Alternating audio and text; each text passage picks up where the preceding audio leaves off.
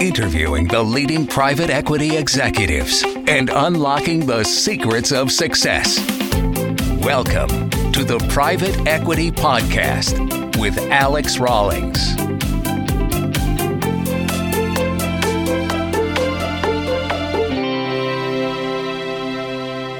Hello, everybody, and welcome back to the Raw Selection Private Equity Podcast. And welcome to our new playbook series, sharing a deep dive into specific subjects so that you can walk away with a playbook to implement into your private equity firm or PE backed portfolio company. Thank you to our next guest for sharing their proprietary knowledge to help the private equity industry to grow. Welcome back to Jay Goldman, co founder of Sensei Labs and coming back onto the podcast to do a special edition in our deep dive session. I'm going to be covering the endless topic and endlessly discussed topic in private equity of value creation. So, welcome back, Jay. Thank you, Alex. Pleasure to be back again. Perfect. So, for those of you that don't know who Jay Goldman is, there's in the show notes, there is the referral back to the initial uh, podcast that Jay did that tells you all about what he does at Sensei Labs. It tells you all about, we touch on value creation, we touch on orchestration as well as various different other bits and pieces. So please go back to that podcast and check that out before you listen to this one, because uh, this is a big deep dive into value creation and giving you guys the bit of a playbook to walk away with. And that's the goal of these conversations. So Jay, we covered it a little bit in the last podcast, but let's just kick off your perspective, the questions you get asked about value creation, and just give us an insight into your interpretation of things, please. Yeah, my pleasure. It's been a very interesting time, I think, from the perspective of value creation. It's been for many years in the age of cheap or even free money sort of a checkbox. You have to have a value creation team and you have to be able to say, of course, we do value creation and we add lots of value during that process. But that wasn't really the primary driver of the results that you were able to achieve. It was probably a lot of financial engineering, a lot of maybe expense headcount reduction, and then exit at a better than interest rate sort of return. And that was really the business of a lot of funds for the last decade, maybe even sort of decade and a half. And now, as rates go up and the cost of capital goes up, the ability to return on that has changed in the profile of the activities that you have to do in order to get to that return.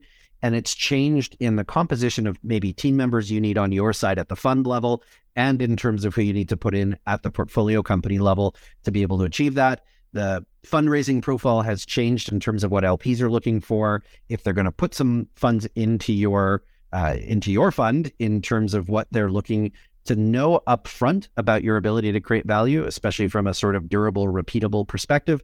It's changed in terms of the hold times that you might have on assets, especially if you had made investments before interest rates went up and you now have maybe a, a different challenge ahead of you than you had anticipated.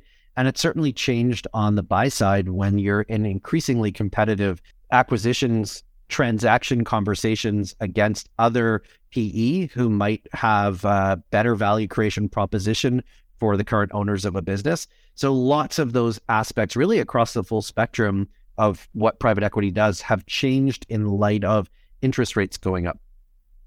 Appreciate that. And yes, we've seen a fundamental shift in, uh, in certainly the cost of debt, which obviously, uh, from a leverage buyout perspective, is incredibly important for private equity firms. So, what do you kind of see as so as firms start to move towards that value creation piece, and it is an overused term in the in the industry. It's a lot of buy and build, a lot of uh, non-value creation coming from the private equity firm, and you know, just organic growth of the organisation.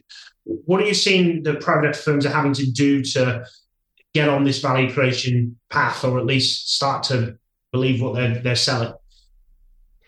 It really depends on how you think about the term value creation, right? I, I think you're getting to to that exact point in the sense that what does it mean to create value? And so if we're specifically just looking at this from an enterprise value perspective, so we have an asset as part of our portfolio, and let's just say for round numbers, we paid $10 million for this asset, and we would like to exit it at a multiple of that. And so we need to get to whatever that number is going to be 30, 40, 50 million dollars on the exit price. So we need to create a certain amount of enterprise value in that before we're able to exit that asset the ways that we can get to that, and we don't need to obviously do a 101 here about value creation. I'm sure the listenership of this podcast is well aware of that. But if we simply look at this as an exercise of creating tens of millions of dollars of enterprise value, then there's a bunch of different ways that we can get there, and some are much easier than others. If all we need to do to get there is create more free cash flow in the business and more profitability, and we can get there through slashing expenses, then that's probably one of the easiest ways for us to do it. It's not necessarily going to actually create value in the enterprise. What we're really just doing is maybe better management than the business has had in the past. And so a lot of the funds that we talk to might be in the business, for example, of looking for mid tier uh, enterprises that have maybe been family owned or sort of unprofessionally managed. They have grown to a certain scale that makes them attractive, but they don't have what it takes to get to that next level. And so there's an opportunity to come in and sort of professionalize that management team, bring in some outside talent, clean up a little bit. There's probably extra headcount that doesn't need to be there. It's probably not as lean as it could have been from an expense profile perspective. Let's get the, you know, house in order and the ship shape condition. And that may alone create a significant amount of the value that we need to create. But the question beyond that especially in an age of needing to return more on the other side, especially to LPs, in terms of what we're able to achieve, is how do we build good businesses? And that's where we get away from the a lot of the levers that might have been used in the past. And we get into having to actually guide our portfolio companies towards being good businesses that are able to grow and to achieve better returns than we might have got just through cost cutting or maybe you know bolt on acquisitions and buy and build platforms and those sorts of things. And i think that's where the spotlight is shifting in terms of the expectation on those value creation teams within pe today. So if we look at what are firms doing? Because we've seen like operator operating partners certainly in the US becoming more uh, predominant or, or, right across North America. To be fair, but is is that the kind of strategy that you're seeing at the moment? Is first thing you need to do is is bring in an operating partner, proven chief executive, CFO, whatever, from a private equity back perspective, done his exits or her exits, and now wants to go into more coaching consulting type role. Yeah, we see a lot of that. And I think that's a pretty common strategy. And I think it's quite an effective one. Although I will say not everyone who is effective at operating on their own is going to be a good coach to other people who are effective at operating. There is a, uh, and as you move up in that chain, you get increasingly far from being in the business to being on the business. And so it's sometimes frustrating for people who have been successful operators in their own enterprise or in an enterprise that they were brought into to get one level removed and have to not have their hands quite as dirty as they were and need to be able to step back into that guide and coach role a little bit more and less of a directly involved. So you have to find the right people if you're going to go with that strategy. I've also seen it be effective there to look for former consultants. Consultants have longer played that role of advising and coaching and less directly in the weeds. And so that may also be an effective strategy. Also, they tend to have a broader background across a wider number of companies and potentially industries. And so having had that broader background might give them a little bit more ability to look across a portfolio. At the same time, they've probably been less in the weeds, so they probably have less direct experience. And if you are a fund with maybe more of an industry or geographic focus, it may be beneficial to find operators from that industry or that geography rather than consultants. So you may look at a blend of those. It depends on the scale of the value creation team you're looking to build. If you're looking for one, if you're a smaller fund and you're looking for maybe one person, you may want to go with a bit more of a generalist. If you're building a bit of a deeper bench and you've got more folks that are going to be part of that team, maybe that gives you an opportunity to bring on a bit of a mix of backgrounds as you're looking to build that team out. Perfect. And then once you build that out, what does what does good look like from there? What are you looking for these people to uh, to do and to operate in a business, or you know, even if it's a private equity investor and you used to be an operator and you want to put some of these value creation processes to work beyond you know, what we called calling previously financial engineering? What happens from there? Partially depends on where you are from an investment perspective. So I would distinguish here in the amount of control that you have over the portfolio companies in terms of how active you can be from a value creation perspective. If you leaned into the majority or even full buyout side and you're going to be really coming in and operating those, you obviously have a much stronger hand that you can play here. If you're earlier stage in the investment cycle, so maybe you're more even at a growth equity stage or even a private equity or, or a venture capital stage, and you're going to be a board member, certainly, but not in a majority control position, you have a different profile in terms of how much you're able to influence the direction that those companies take, more of an advisory role, less of a hands on role.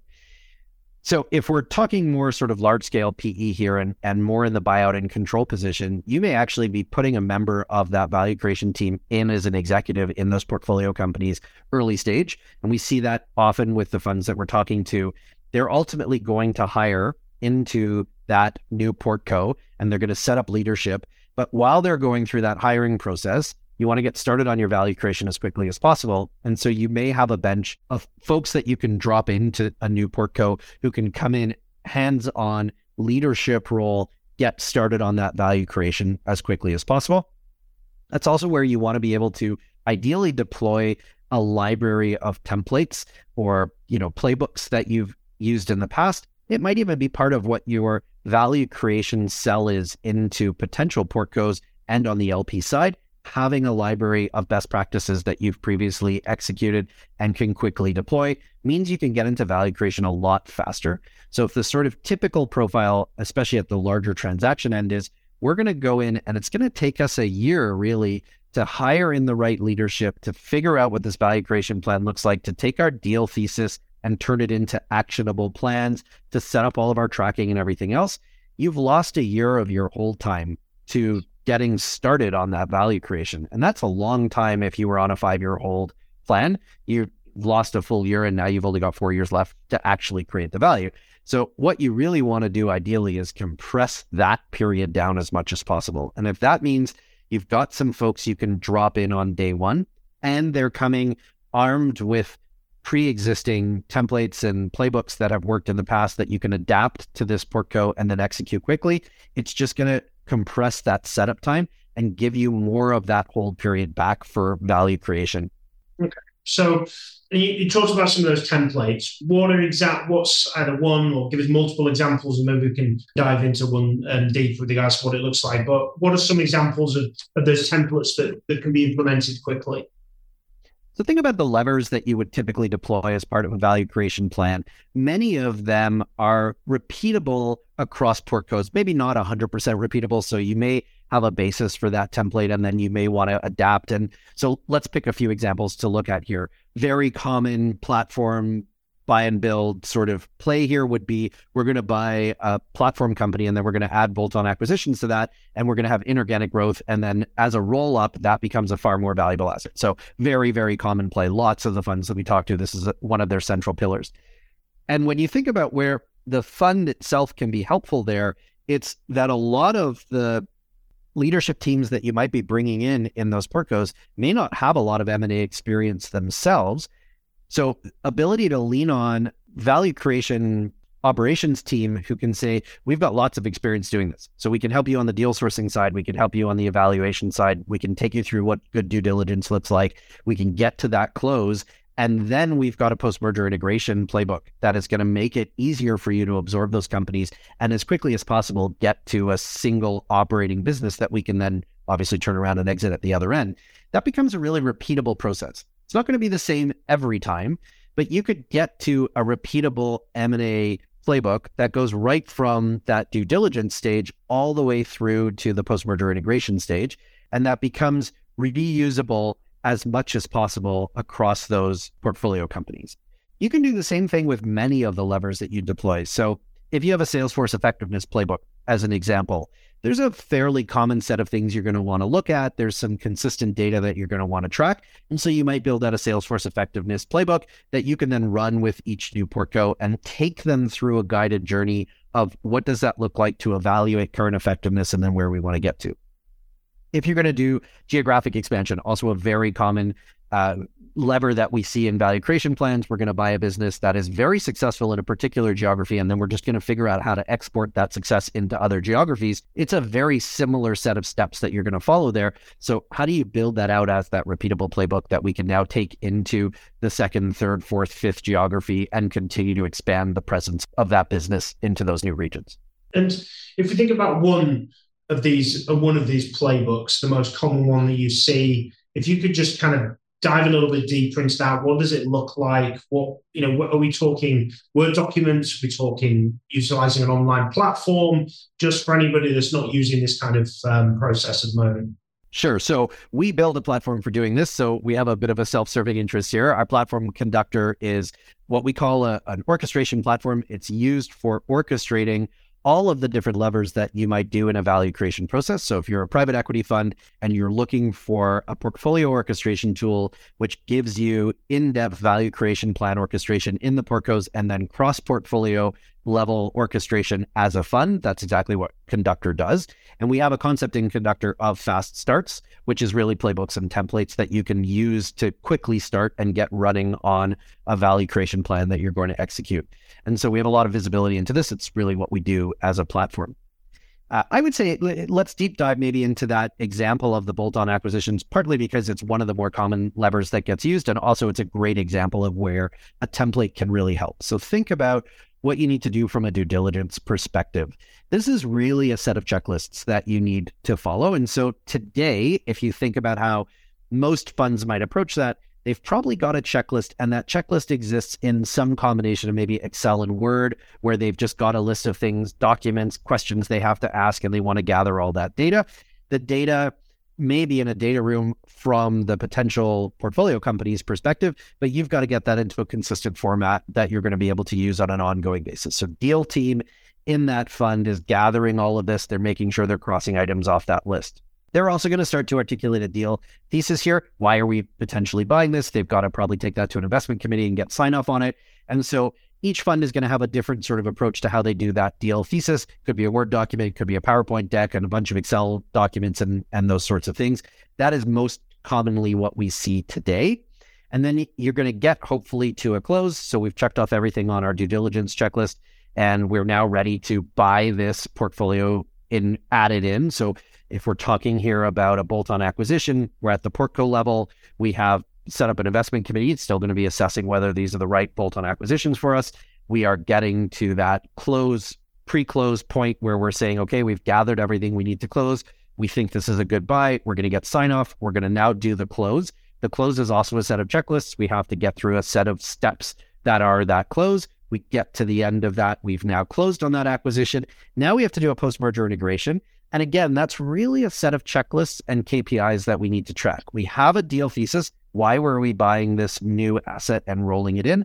We now need to make sure that that thesis comes true. So, what are our inorganic growth targets from a revenue, additive revenue perspective? Also, where are our efficiencies and our synergies that we're going to realize as we go through this post merger integration and we're able to reduce costs and all of those sorts of things? And how are we going to track that through?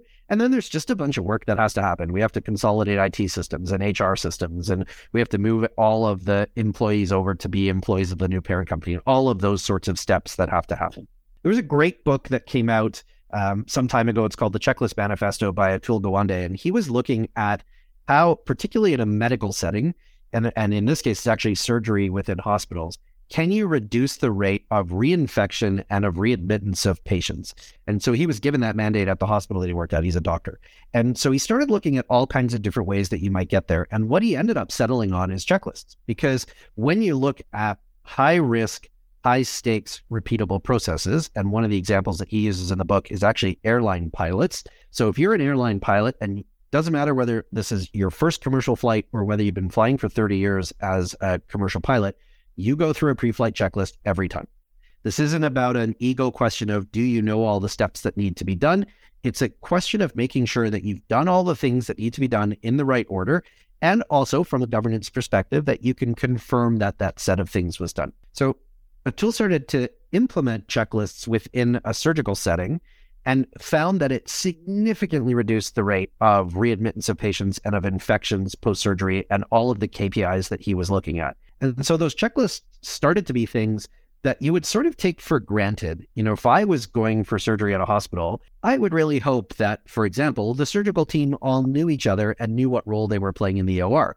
But what he discovered is actually that in many cases, they were meeting for the first time as they started that surgery and that they didn't necessarily know what role each of them was going to play. So, one of the checklist items pre surgery was have the surgical team all introduce themselves and make sure everyone is clear on which role they're playing in that room. One of the other items, which also as a potential patient, I would kind of hope that they were doing already, but apparently weren't, was making sure that all the stuff that went into the patient during the surgery came back out of the patient on the other end. And so you think about things like clamps and sponges and things like that. You don't want to leave those inside the patient after the surgery. So putting in place a checklist where we make sure that as we're putting things in, we're keeping track of them so we can make sure that they came back out on the other end really increases the or decreases rather the infection rate and things like that. So those checklists became a critical part of that. And it really inspired us to think about things like a post merger integration.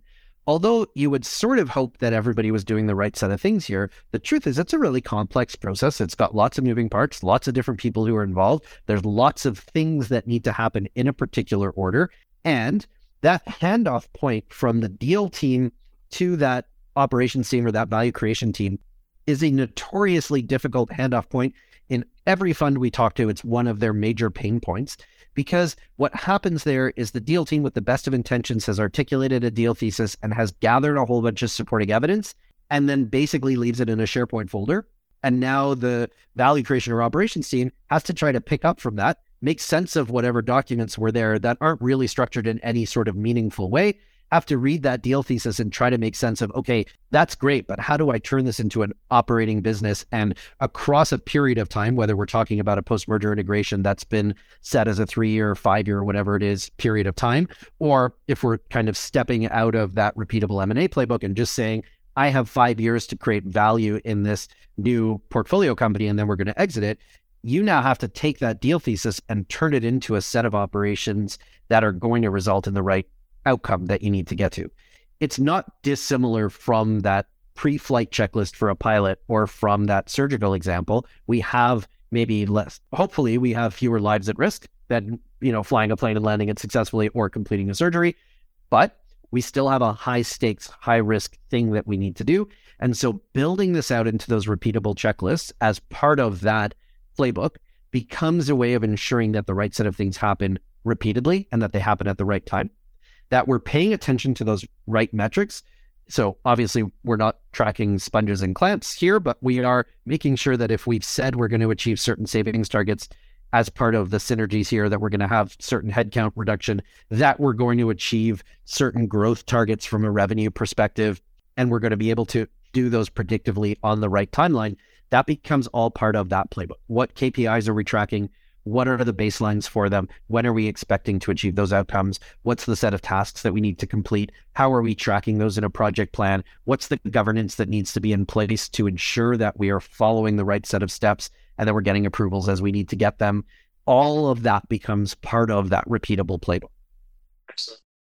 Sorry to interrupt here. Just a quick note to highlight our new sponsor, Grata.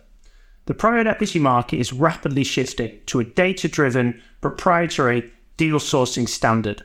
Grata provides the window into over 7 million middle market private companies.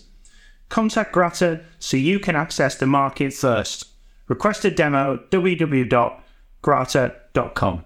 Now back to the podcast.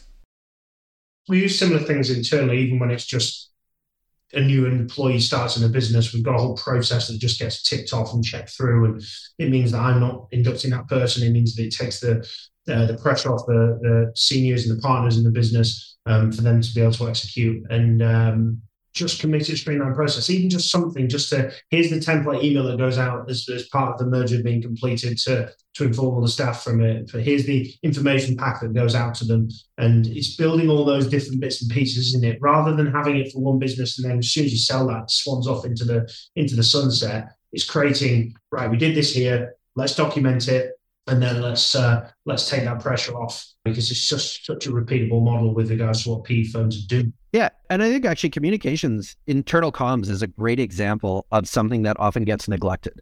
And so we sort of think about it after the fact, like, oh, right, we need to send an email out and tell people what's happening. Okay, what needs to be in the email? And then you kind of gather people around and you sort of hammer out an email and then it gets sent. And maybe it was sent a week after it should have been. And maybe nobody sent it until people started asking questions. So I think it's a good example of something that often gets neglected, but is actually really important. And then if you think about the impact it can have downstream, if we do a poor job of communicating this, people get scared about their jobs, they start looking for new jobs and leaving, then we're going to have a situation where we actually can't realize the value that was supposed to come as a result of this transaction. So if you look at SVB, which obviously is sort of top of mind for a lot of people out there right now, and the collapse of that bank and then the acquisition of it, um, the acquisition hasn't been going all that well by First Citizens because actually lots of the bankers are leaving. So they've had 40 bankers leave for HSBC, they've had other bankers leave for other banks. And so if you bought it on a premise of, okay, we're going to take over this business and we're going to be able to now go and be a technology bank for startups out of Silicon Valley, but also out of, you know, other regions across the US, if you didn't do a great job of communicating to the people who are now part of your team why they should stay and what the value is for them in this. And this is an admittedly rushed example. It's not the normal sort of deal timeline. So they had to compress all of this. But imagine if they had compressed all of it on a timeline with the checklist still in place and they had been able to work through that checklist and make sure they were doing all those things, including internal comms, as opposed to sort of rushing through this and missing key steps there, which might have let them retain a lot more of that talent it's going to be very difficult to execute on that post merger integration now without some of those critical folks in place. Uh, we often hear that a lot of this, without having it written down, is in people's heads. And so, what is the risk to the business that this sort of key set of information and processes and how this works in this organization is in the head of one of the people that just left? And that means now we're reinventing that whole process from scratch and we're having to do a bunch of forensic digging to figure out where are the files, where's the data, how are we supposed to do this thing because it was all in Jane's head and Jane's just walked out the door. And who should we be building out these models? Who do we who do we create that from? We're obviously bringing in people like operating partners. Are they creating those these playbooks? They've probably got some of themselves anyway. Even if they're uh, if they're good enough, they might not have it written down. It might be in here, but certainly utilizing that because they're also a risk. You know, they might retire. They might decide that they don't want to be in private equity anymore. They might decide they want to go back into a chief exec role. How how does that documentation process? Who who has accountability, or what do most firms give accountability and who to? Sometimes it exists already. So you will sometimes see firms have built out over time a set of PowerPoint and Excel documents, sometimes Word documents as well, which kind of represent those best practices. And that's what they hand off to new portcos. And that's helpful. It's better than nothing, absolutely. But turning those into more of a repeatable process is, is the right next step to do if you've done that. Often, though, that doesn't exist today, and that's where you're sort of starting from scratch. And so, as you said, it may be in the heads of those folks that you're hiring to that value creation team. And that's great. If they're coming in with a past of having done this before, we need to get it out of their head and we need to get it into a repeatable format. There's a danger in this that you build out not enough automation as you're putting this in place. And so, really, all you end up doing is creating busy work for people. And so, you don't want to end up skewing in that direction. So, if you're going to keep it lightweight and just PowerPoint and Excel, stick with that. But if you want to go that step beyond, make sure that you're putting in place a platform that is able to automate those in a way that doesn't just create a lot of extra work. And as an example of that, I'll say you want to think about the source of data and where it's coming from. Sometimes we put platforms in place with the best of intentions, but what we really do is create a lot of work for people moving data between systems manually. So great that you've put in place this playbook and the playbook needs certain inputs to make sure that it's working properly. But if what we've done is now make it somebody's responsibility to go copy data out of the ERP or copy data out of third party systems, do some manipulation in Excel, and then upload it into a new system, we're not necessarily, we may be achieving sort of governance goals, but we're not necessarily achieving efficiency. And we probably aren't accelerating our value creation plan. And every time you add in that manual copying step, you're introducing an opportunity for error. So even with the best of intentions, I might copy the wrong data out of there. Maybe I copied the wrong month's numbers or I didn't notice. Maybe the manipulation in Excel that I have to do to put it into the new system actually has an error in the formula and I didn't notice that either. Each time we move between file formats, we're potentially introducing errors in those. So lots of opportunity there to make a mistake and then also bake the mistake into the process in a way that now becomes a repeated mistake. And, and sometimes those repeated mistakes compound. So what you want to make sure here is if you're going to go to that step of putting in place a platform, put one in place that has as many integration opportunities as possible. Get the data automatically from those other systems. Don't rely on people to do it manually. Not only is it an opportunity for errors, but it's also not the work that people love to do. So you're giving people low value tasks where they are essentially doing something that computers are very good at doing, moving data between different places. You're handing it off to somebody who's less good at doing that and can potentially introduce errors, but also isn't going to love doing that work. Nobody loves building status update PowerPoint decks. Nobody gets up every morning thinking, oh, great, I get to go and build another status update PowerPoint deck. And so try to build in as much automation as you can in doing that. The to your question, Alex, about who should do that, it's often at the beginning a combination of those folks you're bringing in to do that value creation who are coming in with past experience. So they are successful operators. They may never have thought about this in the form of automation and checklists, but they have it in their head as here's the set of steps you need to take. Let's stick with our example of a bolt on acquisition. Here are all the steps we need to take to evaluate this deal, to get to close, and then to do a successful integration after the fact. So getting it out of their head and, and into some sort of repeatable format is key. Some of that's going to come from that leader.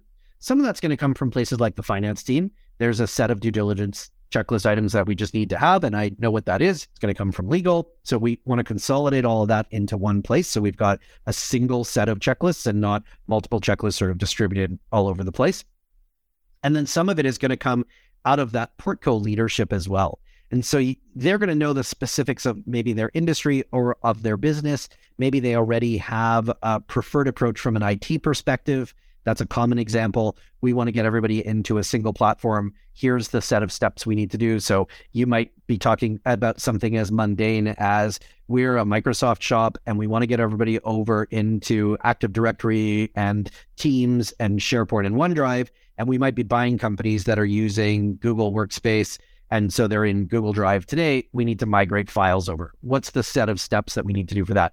Maybe you're buying companies that are using Slack and you want to get them into Teams. What's the set of steps that you need to do for that? So it's going to come from lots of different people, but it can all get consolidated into that single workflow and that single checklist with as much automation and integration as possible. So we're not relying on people for those error prone manual processes. Perfect. So to, to finish off, Jay, what are, you mentioned that due diligence phase of add-on acquisition type process and you took in and built, what are the most used from your platform perspective where businesses are coming in and going, what are the most used areas of private equity firms are creating these playbooks and creating these standard operating procedure documents um, to give uh, you know listeners other ideas of where they should be looking at? In terms of features that would sort of fit into that, a lot of building out checklists and workflows. So making sure that the right people get assigned a task at the right time with a set of checklist items that they need to go through. It might be very fast for them to go through that list because they've actually done this many times before. But this way, we're just making sure that they're checking those items off and, and it's all happening in the right order. So sequencing is an important part of this. Second thing would be KPI and benefits tracking. So think about what are those KPIs? They may be financial KPIs. So we actually have a dollar figure that we're trying to hit, whether that's savings or revenue growth. They may be non financial KPIs. So it could be something like FTEs if we're thinking about headcount reduction. But actually, an increasing area of practice within our platform is also ESG metrics. So we're now thinking about great, we're buying a bunch of companies here, but we actually have certain CO2 emission targets that we're trying to hit across the portfolio. And we have to think about what those are if we're buying new companies that are bringing that in. And often we may be buying companies that are doing a great job of tracking that today. So we need to think about how we might be tracking some ESG so environmental piece out of the ESG pillar. We also may have social and governance metrics that we want to track across those as well. How are we doing from a DE&I perspective? How are we doing from a governance perspective? How are those metrics getting tracked? So KPIs are not just the financial performance, but a lot of those other things will end up lost in spreadsheets You'll have the problem of versioning those spreadsheets. What's the latest version that has the most up to date numbers? You have permission management issues around those spreadsheets. How do I give Alex permission to edit only certain rows within this spreadsheet and not other, you know, areas within this? How do I ensure that we're all looking at the same set of numbers in a single source of truth? Those are all some of the things that end up moving into Conductor so that we can track all of that in one place proper governance structure, proper permission management, single source of truth, know that we're looking at updated real time dashboards with the latest numbers in them, and that we've only had the right people touching the right parts of this with an accountability trail and a governance sort of audit history behind that. So, checklist, KPI tracking, then you start to get into some of the advantages that come out of that. So, we often going into large scale programs today, and large scale relative to the company. So, could be large scale because this is a very large enterprise Uh, for example, the T-Mobile Sprint acquisition in the U.S. was orchestrated on Conductor, so you can get right up to that mega merger post-integration stage. But large scale may just be disruptively large for the company, even if they're a much smaller company. And this is a critical program for them to get right.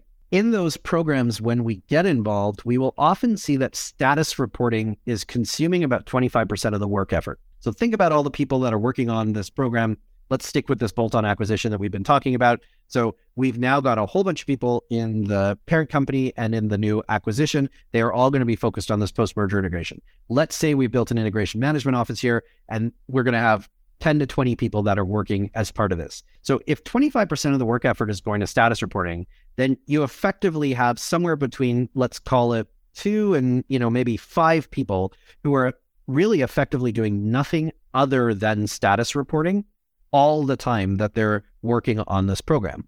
And that's a huge amount of cost for the business, inefficiency. Status reporting, as I said, is not the thing that people wake up in the morning excited to do. So that portion of the job that those people are doing is really lower value, drudgery, manual effort that could be automated and could be higher value work that they're contributing towards the outcome of this integration automation platforms like Conductor can help take that number down to maybe about 5% of that work effort. So return 20% of that manual effort today into higher value work, better focus and prioritization on the value outcomes that we're trying to build, less error rate. More automation means faster updates of that data. So we're looking at more real time data when we're making decisions. And all of that contributes to us accelerating that value creation curve and getting to those outcomes more predictably with less risk. Excellent. So, so yeah, I know we shared it on the last podcast, but if anybody was uh, to want to reach out post this uh, this one, how best do they get in touch with yourselves and Sensei Labs, please? Yeah, you can find Sensei Labs online pretty much everywhere that you would look. S E N S E I L A B S dot com. That's our website. You can find lots of information there. We also run a regular webinar series around portfolio orchestration for private equity companies, around enterprise orchestration if you're at the portco level and looking at how do we execute a transformation or value creation successfully. So you can find more information about those webinars there. You'll find us on LinkedIn as well. We also share information about all of this on LinkedIn. So look up Sensei Labs on LinkedIn. And then you can find me on pretty much any platform under the name Jay Goldman, J A Y G O L D M A N. So look for me on Twitter or wherever, LinkedIn or wherever else you may want to engage and uh, just reach out. Happy to have a conversation. Excellent. Well, thank you very much for, for joining us, Jay, and uh, joining us on this special deep dive playbook session. Very much appreciated. My pleasure. And as always, thank you very much for those for listening. Uh, if you haven't already, please do subscribe to the podcast to be notified of when the next one comes out, and certainly when we continue with our deep dive playbook sessions uh, from there. But till the next time, keep smashing it, and thank you very much for listening. Thank you for listening to the Private Equity Podcast on www.raw-selection.com.